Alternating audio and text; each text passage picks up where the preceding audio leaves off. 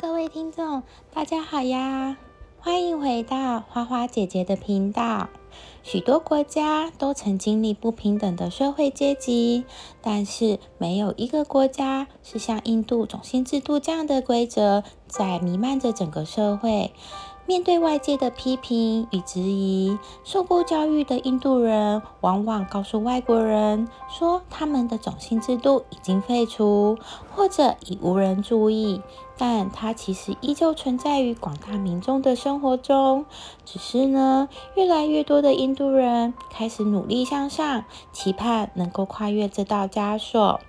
今天，花花姐姐就要来说说印度种姓制度的起源。在这个距今一千五百多年的历史点上，印度的土著呢，被从西北而来的雅利安人所征服。雅利安人的数量是比较少的。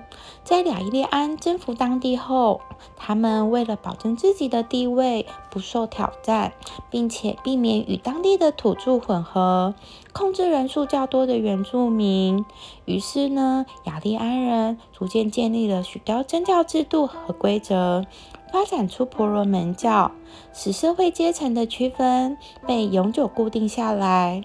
而且各个种姓之间是不能转换的。在印度，人一出生就会被分为五种阶级：婆罗门、刹帝利、吠舍、首陀罗，还有达利特。种姓制度非常的严苛，人的阶级呢，甚至能够决定他们所能从事的职业和他们的婚姻。雅利安自己的社会就形成了三个族群。第一个是婆罗门，也就是印度最高的种姓。在印度几千年来的贵族和统治者，包括学者与主祭司、僧侣，他们垄断了祭司和教育，也就是这个最高种姓制。他们拥有偏白的肌肤、深邃的眼睛、高挺的鼻梁。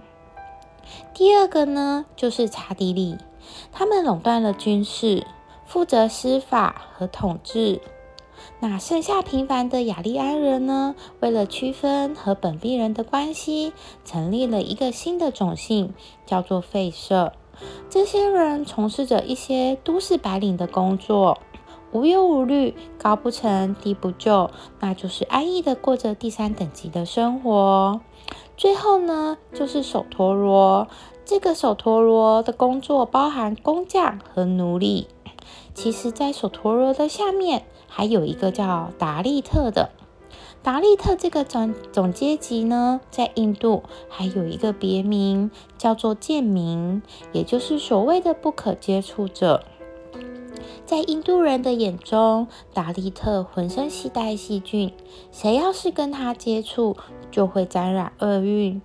作为达利特阶级的印度人，只能从事清洁的工作，譬如扫下水道或者是公厕，做没有人愿意去做的工作。为了预防低种姓靠婚姻打破这种种姓的藩篱。婆罗门教还规定了种姓内的婚制，各种姓必须和种姓同种姓的人结婚。跨越性别的婚姻不但不会提升种姓，反而可能会被打入贱民的行列。想要改变自己的低种姓处境呢，这一生就必须要严守婆罗门的教义，安分守己，供养婆罗门贵族，才能在来世提高种姓。这里有一个值得注意的地方，就是不论是男女双方原来的种姓为何，只要其中一方为贱民，其后代都会是贱民。跨越种姓的婚姻通常会被社会排斥，但有一些高阶层实施多妻，同一阶层的女性不够的时候，只好委曲求全，迎娶低阶的妇女。此时的女方呢，必须准备丰厚的嫁妆作为回报。反之，高阶层的妇女下嫁低阶层的男子的情况就是非常稀少的。印度人的种姓从他们的身份证能够看得出来，不同的姓氏代表着不同的种姓。人们判断种姓除了这个姓氏之外呢，还会依据外貌和肤色。来判别。雅利安人是白种人，所以高种姓者多是浅肤色。那低种姓者呢，都是皮肤黝黑、身材矮小的土著。另外，也可以从谈吐来判断，因为高种姓者受到的教育比较多，所以英文都是非常流利的。在过去呢，有些地方，特别是在南部，贱民对高等种姓要表示恭顺，并且要与他们保持距离，避免因为碰触。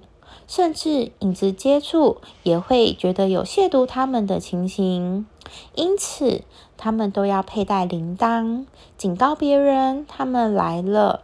在印度大部分的地区，贱民呢，甚至不能进入印度教的寺庙或是学校，不能使用清白的阶层的水井。倘若偷听经典，甚至读经，也都会遭到严厉的惩罚。不同种姓之间是不能通婚的，也不能相往来。不但不能一起进食，也不能吃低等种姓烹煮的食物。因此呢，许多餐厅都雇不雇用婆罗门为厨师。回教徒不分种姓，但是他们举行婚丧饮宴时，如果有邀请印度教徒的客人，为了表示尊重。还是都会照印度教的礼节来筹备食物、安排座位。印度独立后，在宪法的第十五条有规定，任何人不得因种姓、宗教、出生地而受到歧视。第十七条也明文规定废除不可接触之。另外呢，为了保证低种姓人和贱民的教育和求职求职的权利，印度还实施了著名的保留政策。不仅在议会两院为他们保留了一定比例的席位，而且呢，在所有的政府机构和国营企业中，也为他们保留保留了高达二十七 percent 的名额。另外，还给低种姓出身的学生一定比例的升学名额。在今天呢，印度人的身份记录里也不再有任何关于种姓的记载。就算现如今印度的政府已经公开废除种姓制度，但是呢，种姓歧视还是深深的埋在印度社会的方方面面、各个人的心中。种姓制度在印度根深蒂固，一朝一夕之间，应该是很难被废除的。很庆幸呢，我们生活在没有种姓制度的社会里，可以依照个人的意愿来安排很多的事情，珍惜当下，也珍惜眼前所拥有，就是最美好的幸福。今天呢，就先说到这里，我们下次见啦，拜拜。